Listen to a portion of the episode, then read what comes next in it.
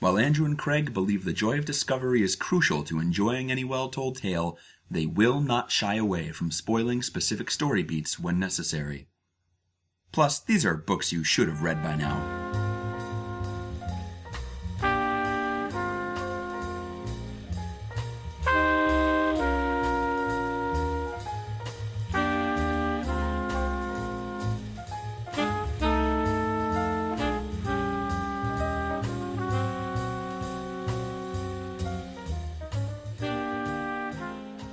Welcome to Overdue. It is a podcast about the books that you have been meaning to read. My name is Craig, My name is Andrew. and this is now our third episode. So, in case you haven't heard me say this before, let me tell you what's going on. Drop it. Drop some truths. I will drop some truth bombs about us.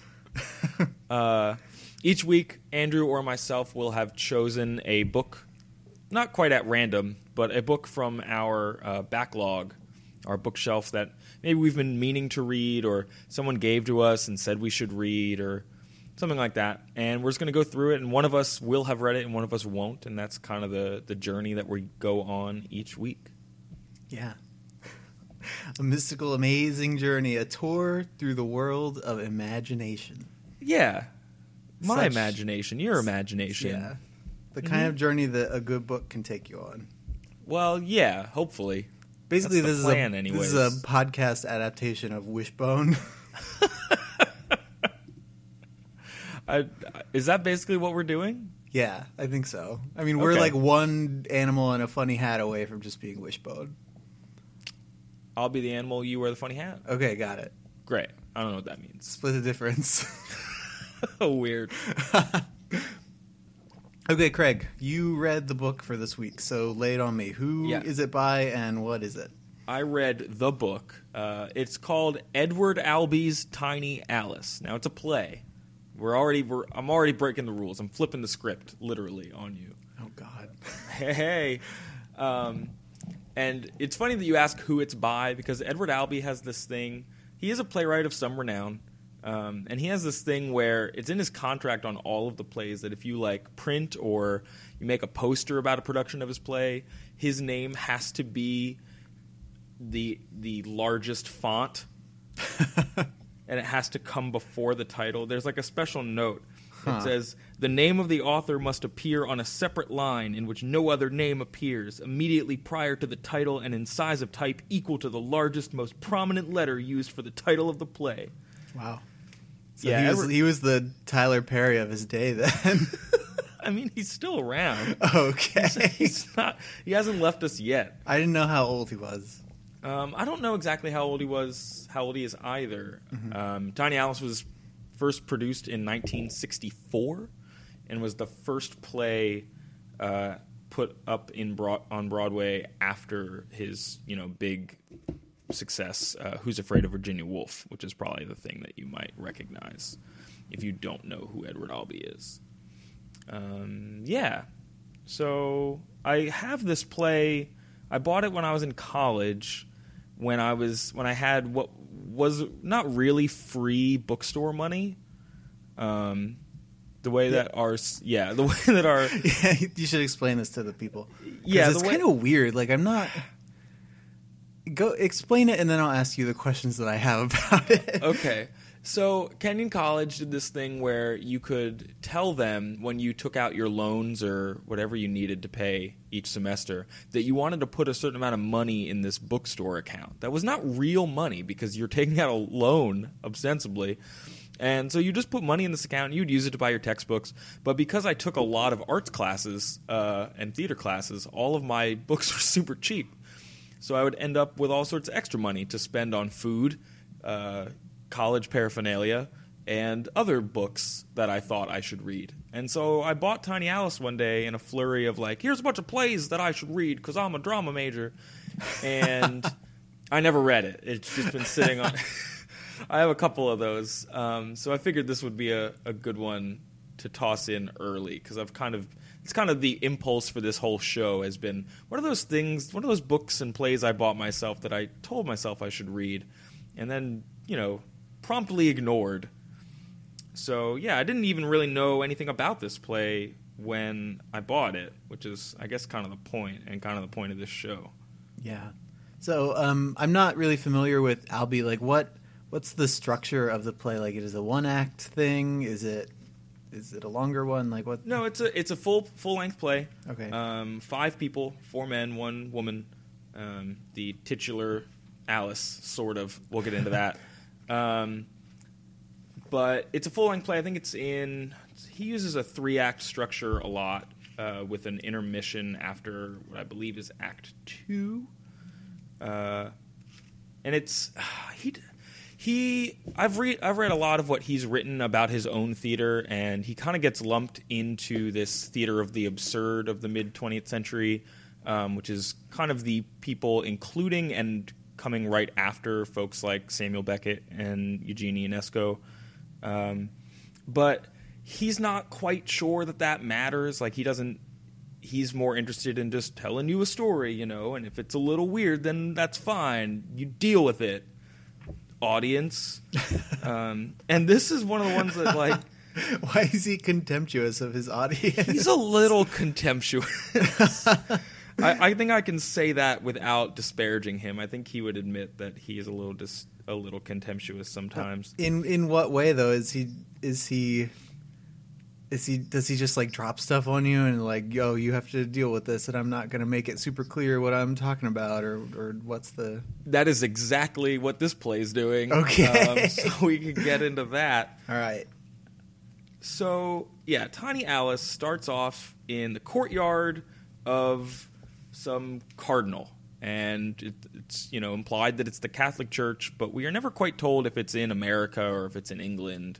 I assume it's somewhere in America, but it feels it feels a lot older than it is, even though time is never specified. If that I mean the play sense. does Yes.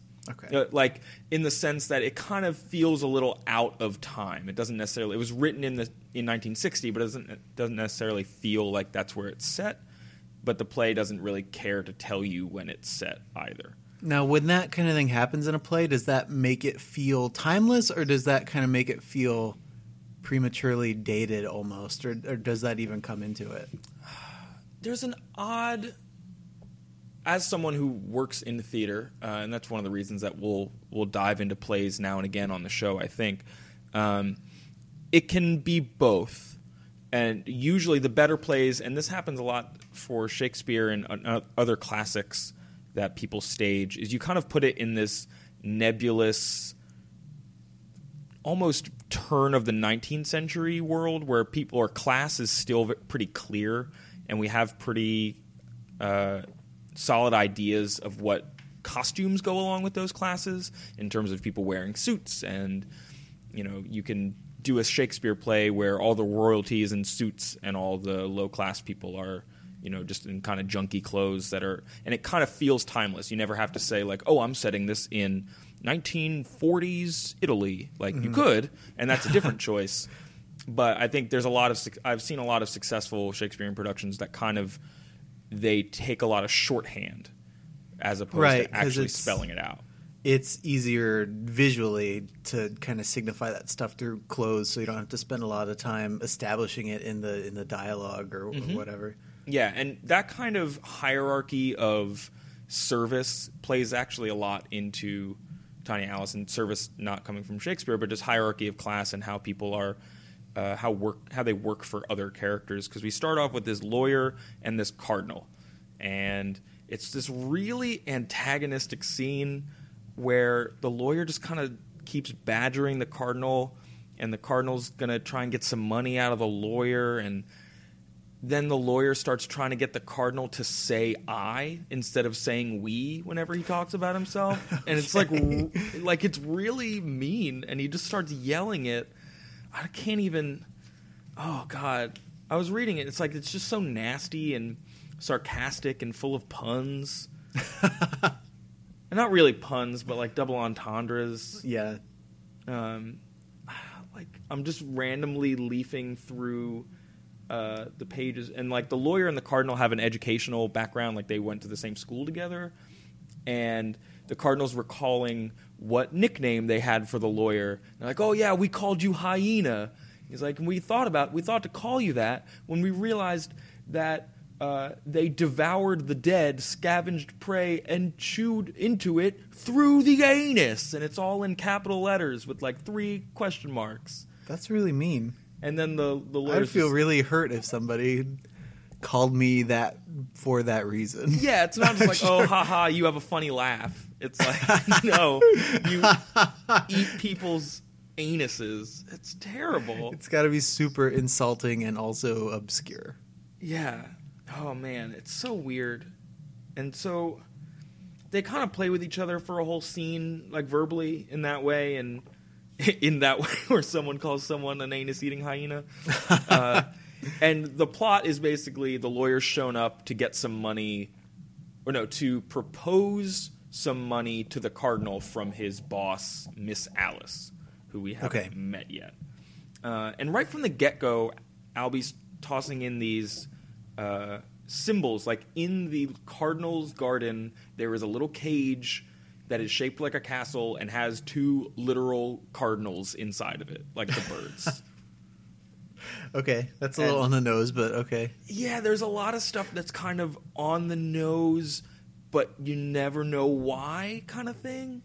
Like that- it's because it kind of seems like it should be like that's a pretty obvious metaphor, but does he ever explain like exactly why it's No, why it is that way? Okay. No, get, but get ready for it because it sets up the the main symbol that we meet that we see through the rest of the play. okay. So then in scene two, we go to the library of a mansion that's like a big castle, right? And that's that's part of the whole like I don't know what time this is taking place because it all takes place in castles.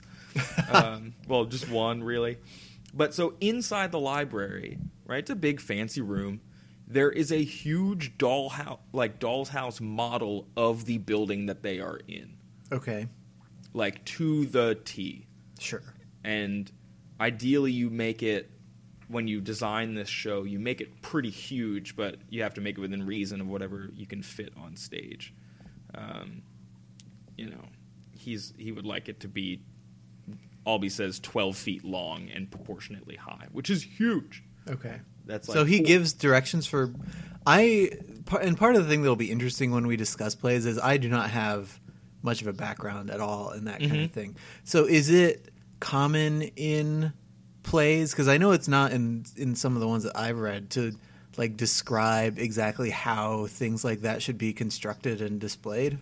Yeah, and really, it really varies from playwright to playwright. And I'll say, from what knowledge I have of Albee, it uh, I keep going back and forth on the pronunciation of his name, and I don't really know what the real way is. I think Um, it's Albee, but I again I've I've heard both from very intelligent Okay, people, so we'll I just- have no idea. it's tomato tomato. I think probably. yeah, pajamas, pajamas. Um, yeah, he will do a lot of specifying. Now, I am reading a script uh, published, like a script edition of the play, so I might be getting some extra stage directions that are from a production, like from the Broadway production that might have been put in, kind of like what we call the blocking, which is like people moving around on stage. Right. some of that might not be in the like book quote unquote if you if you bought like a collection of Albee plays or something like that. Um, it, those might not be in there. But what he will do he will do kind of pretty explicit if there's like a big set thing like this that needs to be in there.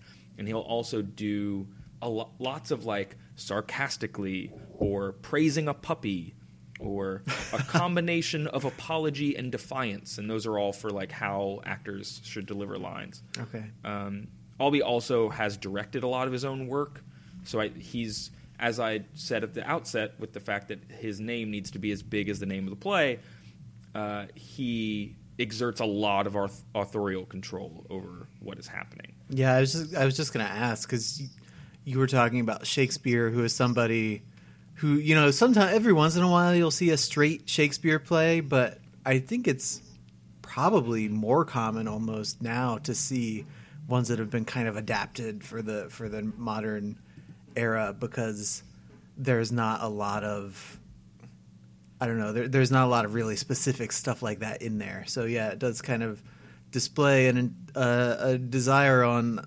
Albee Albee's part to to um to make sure that the people who are seeing this play are all kind of getting the same stuff from it.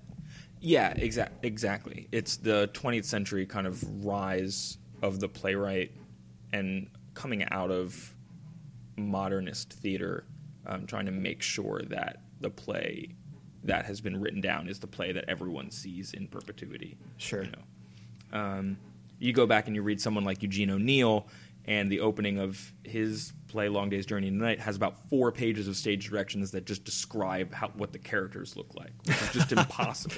But be- he wrote, he wrote that play based on his family, so he has like very clear ideas of what's going on. Um, okay, so we get to scene two, and we've got this giant dollhouse, right? Which is an exact replica of the building that they are in. We'll, Sure. More on that later. I think the I think the bird cage is kind of like setting that idea up, if that makes sense. Like stuff within stuff. Yeah, definitely. Sure. Okay. I don't know. um, so- stuff within stuff are like smaller versions that represent larger places and events and stuff. Yes. Okay. Like we are that the idea that perhaps that there are things on stage that are microcosms of larger things, and Right. perhaps that idea extends to the what we are seeing. If that makes sense. Yeah. Um, so then we meet Julian in scene two, and Julian is uh, the lay servant of the cardinal. He is affiliated with the church, but he's not ordained, and he has some, like, he spent six years away from the church because he had some sort of crazy crisis of faith, which everybody obsesses over. Uh, so, and he's the main character of the play. We meet him in scene two. Okay. So he shows up and has a prolonged conversation with this character called Butler, who is a butler. I wonder if if that's his family name and they're just all butlers. no, there's a line about it. Oh God, where is it? T- oh, I just remembered this joke. Um, oh, he says Julian says, "No, nothing, thank you. Uh, I don't have your name." And Butler says, "Fortunate." No, I meant the Butler. You, you are the butler, are you not? But Butler, my name is Butler. That makes things easy. Yeah, and then they they have a bunch of wordplay about it, and then when when lawyer comes in, because that's the only name we have for him. When lawyer comes in, he uh, he references the fact that they probably just had wordplay about the butler being named Butler. Like this is. that should help you out with the sense of humor that's happening in this play. Okay. So they kind of talk a lot and they talk about the deal with the Cardinal and that Julian's there to kind of meet Miss Alice and help this donation of hers that she wants to give to the church, which is billions of insert currency that is never mentioned here. Okay. Um, he never really, again, he doesn't say dollars and he doesn't say pounds or you know whatever. Um, so they talk for a while, and I think that's really the main. They talk about God and they talk about religion. We'll talk. We'll talk more about that thematically a little bit later, I guess. Uh, and then in scene three, we meet Miss Alice, and first she shows up looking all super old, and Julian's all uh, weirded out, and there's lots of people pretending to be deaf and yelling really loud, like. Well, Miss Alice is pretending to be deaf, and so people talk really loudly at her, and then she'll say stuff like, "Don't scream at me." Okay. but then yell back at him when she's pretending not to hear him anymore. And this is I was reading this play a couple days ago and realized that that is one of my favorite jokes ever. That's Really? just a type as a type of joke. I really like when it's done really well of just someone yelling at someone that they think is deaf and the audience knows they're not and that the way that you make a character kind of get egg on their face that way. I don't know. yeah, I, I don't know. Like it sounds pretty annoying to me, but to each his own. I guess. I don't know. um, I don't. I feel like I'm feel like I'm doing much too detailed of a summary here. Should yeah. So faster? okay. Um, how far are we right now? Are Well, we we're still in Act far. One? Yeah, we're not. Like far. how many scenes are there in Act One? There's probably three or four. Scenes. Oh, we're on, we're in the last scene, Act One. Oh, really? Okay. All you need to know: Miss Alice shows up, and she looks really old, and she does all those funny jokes that made me laugh, and then she takes off a mask, and she's not that old, and she's hot. That's, that's basically how that goes. And What a reveal! And Julian's like, "What?" And she's like, "I was just playing a joke." That's basically what happens. Why was she doing that? I don't know because she wanted to mess with him. Um, Oh, everyone in this play hates each other. yeah, get ready for it. So Okay. then, Act Two. Here, I made a note. I was like trying to make notes to sum up the plot, and I just made a bullet point in capital letters that just said, "Everyone is sexed up." I think. uh, so Act Two starts with the lawyer trying to have sex with Miss Alice. Like he Okay. is into her, and maybe they have a thing, but right now she has to work she has to deal with Julian and he's not allowed to have her. And so he starts hating Julian for that reason and Butler's just being a dick to everybody. Uh, and this is where we discover that Julian uh, he spent six years in a mental institution because he kind of went nuts thinking about God and how people, specifically like huma- not people, specifically humanity, um, how people use God and you know use His name and use faith to justify things. Right. And so he wanted to remove himself kind of from society because he was so distraught by it that he went to a mental mental institution for six years. Um, I guess this comes up later, sort of. It factors into what is happening. Um, all of this has religious undertones. Just know that. Okay. Like, So- is it is it religious, like pro or anti or nothing or? 'Cause, uh, it's it's about faith and Or is it We'll just get- like a? Is it just about like the nature of faith? Yeah, it's about it's about the nature of faith and how people can use it poorly and manipulate it and manipulate each other with it. Mm-hmm. I, th- I think I think that's what this is about. So so then in Act Two, there's a whole scene between lawyer and butler where they like play act other characters. It's really weird. Like first the butler is playing the cardinal and the lawyer's just having fun ripping into the cardinal again and then the butler play acts as julian. So and this is where you start to find out that the the model of the house might mean more than just being a model. And it starts to feel all twilight zoney which is super weird. Uh that's that's oh god. I remember reading the end of act 2 and i was like what is going on? Then Miss Julian, Miss Alice and Julian, I think they have sex, or they get really close to having sex. And Julian talks about how he like he thinks of martyrdom a lot, and Okay. like that for him that's some sort of like ultimate version of service, I guess. To So he's pro martyrdom. yeah, as long as he doesn't get too much recognition, or as long as people understand that he was doing it for the right reasons. I don't think you get to stipulate like how you were made into a martyr. Like I don't. Yeah, and I, I think that might be- actually be the point. I think that's a that's an interesting question to to ask. That like Yeah. he is assuming that he can control how he will be remembered and what his role in the church will be. Yeah, because I mean, I think a, a lot of the point, or just or many martyrs were not setting out to be martyrs. Like, I don't think you start with the goal of being a martyr and then you do stuff to to to get yourself there. I think it just happens when you're when you're not trying that hard. Yeah. Um, so then at the end of Act Two, which is right before the intermission, um, Julian and Alice agree to get married. That's like the plan that the lawyer has dreamed up. And it's all the language is kind of like it's going to be a sacrifice. Like, and you don't really know why that is, right? So then Miss Alice ends the second act by yelling, "He will be yours. He will be yours, Alice." And like so then you're like, "Why is Miss Alice yelling to Alice?"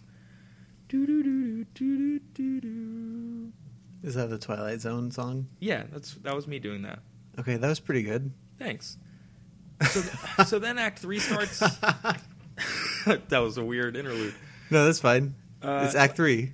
Yeah, Act Three. Julian's like, "Why was that wedding so anticlimactic? Why is no one here partying? This is super weird. I feel kind of like not quite drunk, but kind of depressed." So And their then- wedding happens off stage between Yes. acts. Okay, during the intermission. Yes. Um, the cardinal shows up, and he apparently presided over the wedding. And then uh, the lawyer shows up, and he's acting all smarmy. And then Miss Alice shows up, and she doesn't really want anything to do with Julian. And Julian's like, "Wait, I thought we were married. Why is everyone being an ass to me?" And this is basically where I stopped understanding what was happening. It I- sounded like you didn't really have a good handle on what was happening I no, a I little kinda- before this. I did. I was, I was intrigued. It's one of those things where it's like, oh, there's, oh, that that house is super weird, and maybe it's magical, and you know, he's gonna get trapped in the house like the Are You Afraid of the Dark kids or something. um, but that's, but it's super, super sexual throughout, which is like creepy on purpose. Like it's not like good sexy. It's not hot. Okay. It's, it's deliberately supposed to like offend. I think when it first came out, it was uh, a lot of people did not like it for that reason. Sure. Um, you know, impropriety and whatnot. Uh, so then they get to the end, and everyone turns on Julian, and they tell him to accept Miss Alice. And he's like, Wait, I thought we got married. And they're like, No, you married her through Miss Alice. You need to accept Tiny Alice. I think they say that at one point. Um, and he's like, Nope, I won't do that. What are you talking about? And then they shoot Julian.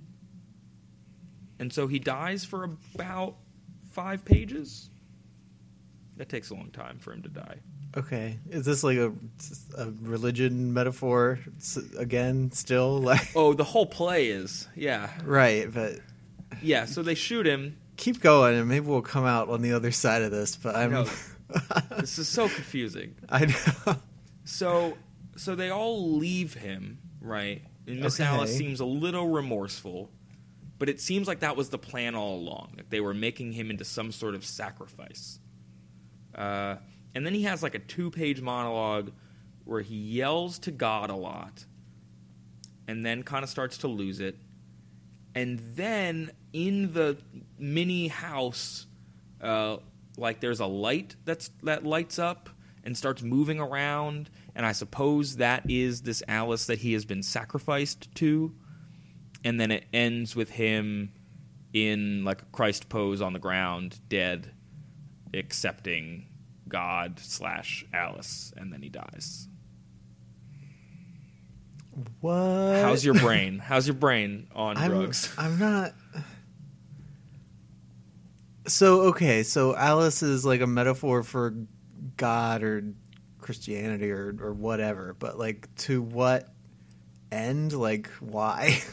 Yeah, I don't know. That's I think that's what's been so confusing for me. And I, you know, I, oh God, I, I tried to read like a bunch of reviews of productions of the play, and everyone's like, "Yeah, it's it's good, and it's about faith, and it's about martyrdom." But what's And- like the what's the takeaway? I guess like maybe and maybe it's not supposed to be clear what the I don't know. what yeah, like the lesson or the message is, but I'm not sure. it's, if- it's clear that it has one or it wants you to think that it has one. Yeah, that's what confuses me. I think Okay. I think it's yeah, I know what it's about, but I don't know what it's saying about those things, if that makes sense. Yeah, definitely. And, like- that ties back in with like the the cardinals and the cage and the little model of the of the of the castle. Like there's all this stuff in there that's obviously loaded, but like why? Well, and, and apparently he had given interviews about the play. I don't know when the last time he did an interview about this play was, where he was like, "Yeah, why would I tell you what it means?"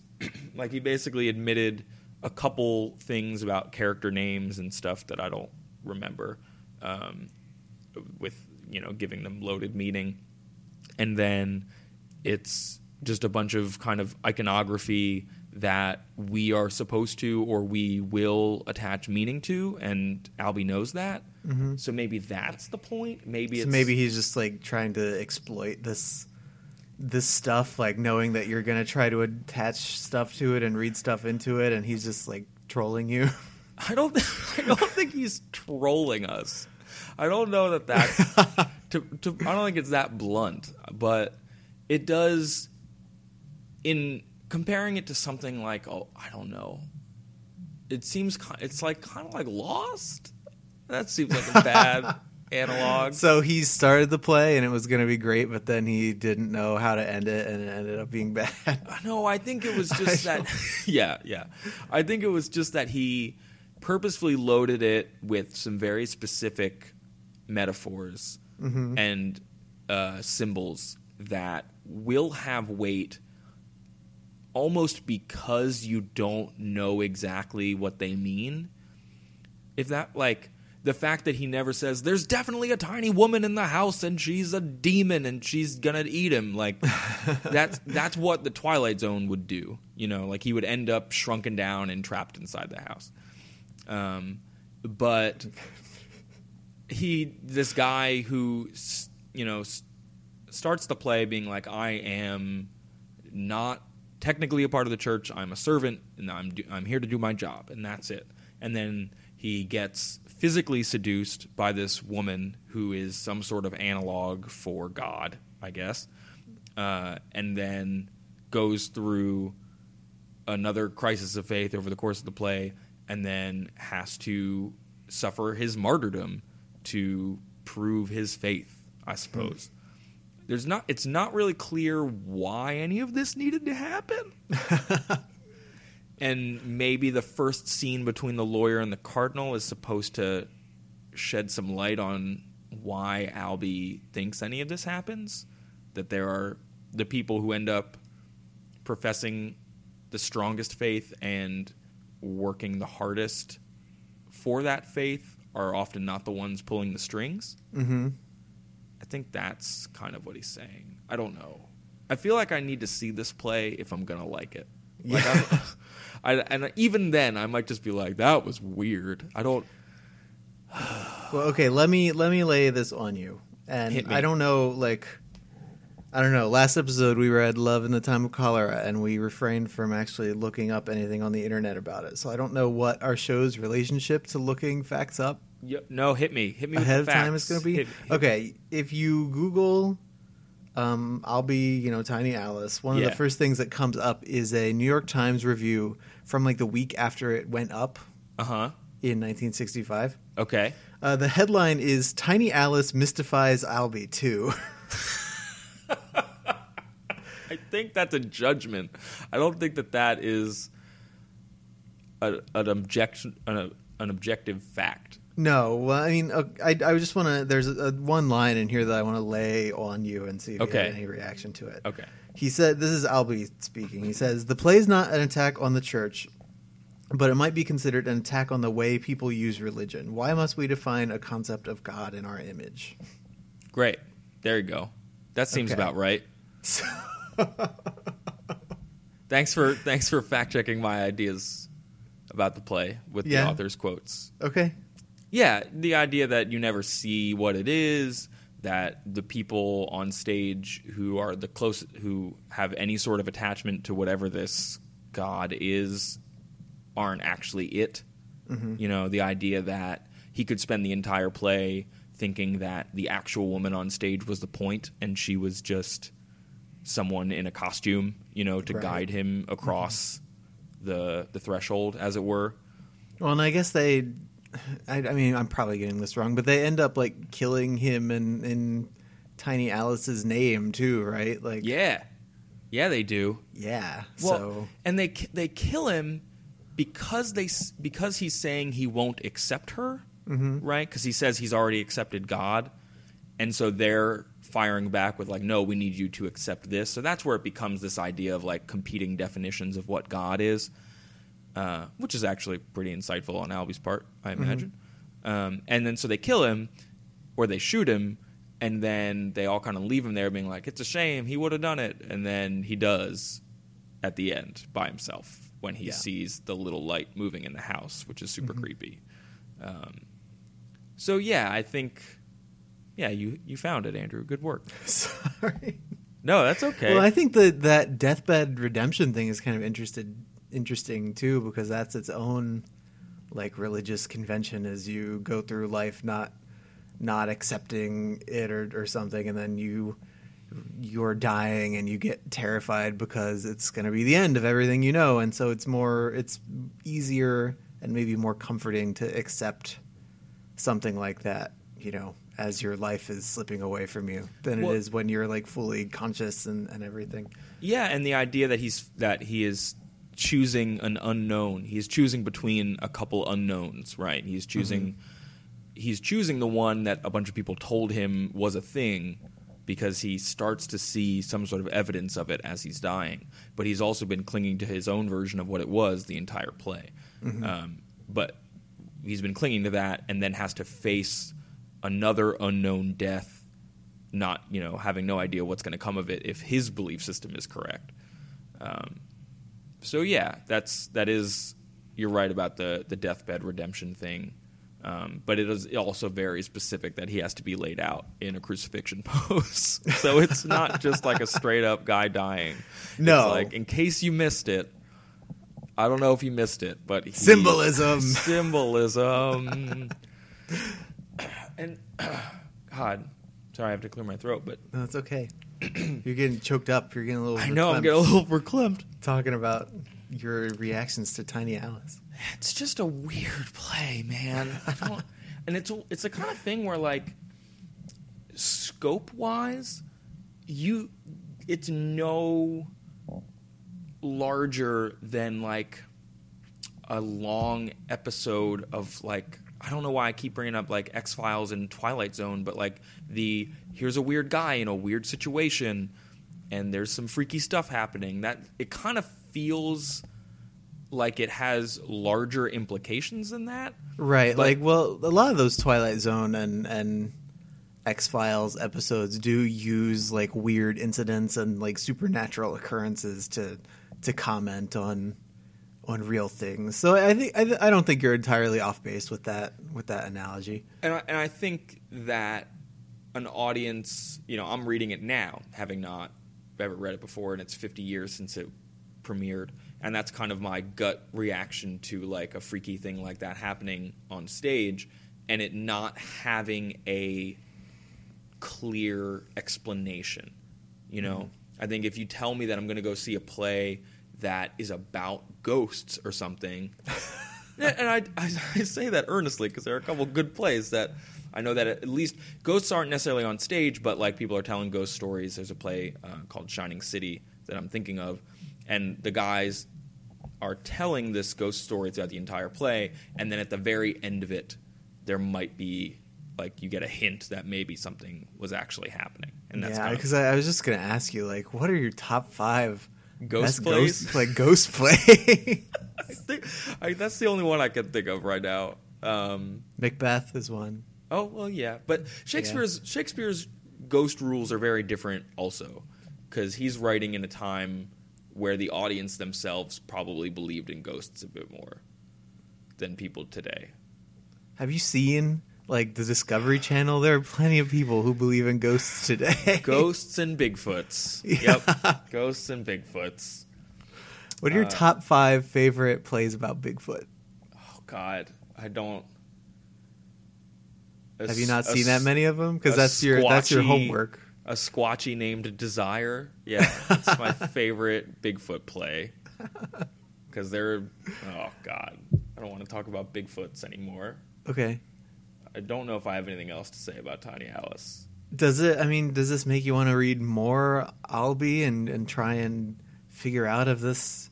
Because I don't. I guess I don't know how much you've read already, but like, is That's a- this? yeah, we should Is this kind of that. structure? Is this kind of structure normal for him, or? I think he's all over the place, and I think that's why I kind of was like, "Oh, this is going to be weird." Um, the very first play that he wrote, and there's a play I read in high school, is called "The Zoo Story," which he went back and updated, and it's two guys on a park bench in New York, and that's it. Um, but then he wrote "Who's Afraid of Virginia Woolf," which is two couples arguing at a college, and the end of it gets a little weird, but it doesn't ever get like uh, supernatural. Right. He and that's probably his best known Yes, work at this point. Very much so. Um, and then he did write a play called Seascape, which I read and don't really remember. It's about a middle aged couple that goes to the beach, and then an, an, anal- an analogous couple of lizard people come out of the water. And it's about them learning what humans are. And it's one of those things where the, the humans learn about their own humanity by having to teach it to these lizard people Okay. and then at the end of it the lizard and then at the end of it the lizard people are like f this we're going back in the water. Uh, so he's not afraid to kind of nudge you out of your comfort zone in terms of realism. Like that's that's kind of why he gets this theater of the absurd uh, tag. Because zoo story itself feels a little it's it all his stuff always feels a little bit bigger than the naturalist trappings that he might use, which is kind of what made this play interesting from a production and, and from a the from the mindset of someone who uh, directs and works with actors. Like you would have to, you can't just I can't just tell the lawyer that he may or may not be a supernatural being named lawyer, like and then just say go like like he has all these like very human motivations and he's very snide and sarcastic and witty. And so we have to kind of we'd have to navigate that actual human being on stage because the actor playing it has to be able to do all those things. Um, so the the fact that it's grounded in a reality that is kind of recognizable and then he slowly is hinting that something else is going on is the appeal of this play anyway. Okay. Um, yeah, I mean, I've I'll read I, I'll read and have read plenty other Edward Albee plays, uh, but probably none as weird as this one. then that even includes Seascape with the lizard people. That actually sounds kind of straightforward by comparison. I mean, just based on your one sentence synopsis. Yeah, there's fewer questions of like where did they come from and why are they here and are they really lizard people? No, they're tiny lizard people inside that rock that looks like the beach. No, that that doesn't happen. It's they're just lizard people, and then they have some questions. He, he does he he in some of his other plays, like Delicate Balance, is a play where there's like there are two characters that are neighbors of the family that kind of just show up and then lock themselves in a room because they're just terrified, and he never and like the whole point is that you never find out why. It's this kind of I don't know. It's like this sub- comment on suburban mentalities, I think, or like waspy mentalities. Um, that they're just terrified that stuff something's going to happen to them, and so they hole up in a room off stage for almost the entire play. So he's not above kind of just tossing out a question and then purposefully not answering it because you're supposed to kind of feel you having that question is the point. As frustrating as that sounds, um, that's kind of why, in terms of style, in Tiny Alice, uh, the character Julian is a lot more earnest and kind of forthcoming than everyone else. Like everyone else seems in on it, and he isn't. So there's that kind of there's that fish out of water element that kind of helps the audience along Right. but at the same time, he doesn't really figure it out until he's dead, and he's only ever really just making a choice to have figured it out. He doesn't actually know what's going on. Um, so you know, this was weird. I'm gonna try. It sounds weird. It sounds like if there's one word to, to describe the takeaway, that Yeah. you've kind of nailed it. yeah. And it's funny because like all the, the reviews of the 1960 production were like, "This is heinous and terrible," and then I read a couple reviews of productions from like 10 years ago, and they were all like, "This is a really funny play," and people were missing the point a long time ago, and it's all about faith and yada yada yada. So well, you know, sensibilities change, and the things people get offended by change. So yeah, that's very true. That's very true. So I guess if you're looking to get weirded out about faith and uh, a tiny house, then you should read Tiny Alice. Edward Albee's Tiny Alice. Yeah, you actually it says on this little script version of it, it says Edward Albee's Tiny Alice. So you better call it that. It's probably how we should format it on the on the site. Yeah, we have to make sure we use the typeface correctly. Yeah. we'll get we'll get in trouble. is people are going to call us. Uh, so if people wanted to uh, find information on Edward Albee's Tiny Alice on our website, where would they go, Andy? Um, they would go to our URL in their little address bar in their internet web browser, um, which is overduepodcast.com. Um, we've also got a Twitter account, which is at overduepod, and a Gmail account, um, overduepod at gmail.com. And you can send us comments and hate mail and suggestions for books and stuff like that there if, if you want. Um, we've got a Facebook page too, I- um, facebook.com slash overduepod. I, you just have to I search. believe. You just have to search overdue on Facebook right now. Or you, yeah, you can do that too. yeah. Um, and you know, links for that stuff are all up on our website. We've also got links for RSS feeds and for iTunes. So please do subscribe if you do it through iTunes. Please do review us as well. And um, we don't have any stupid Google ads up on the webpage, but we do provide Amazon links for all the books that we're going to read every week. So if you want to go up there and if you're interested in, in buying this book, uh, use our link to buy it. That would be super awesome of you. I would say that if you if you just listen to me rant about Tiny Alice for half an hour and are as confused as I am and don't ever want to read it, uh, I would recommend other works by Edward Albee, including Okay. including Who's Afraid of Virginia Woolf and The Zoo Story. I think are both really good plays. Oh, also they- Three Three Tall Women, which is a similarly crazy play that doesn't really answer all of its questions, and that's not the point, but it's really good. Maybe we'll throw some of those up there too. We'll, That's we'll- not a bad idea. yeah, we'll figure it out. But uh, thank you for listening, and uh, we will see you next week. Bye.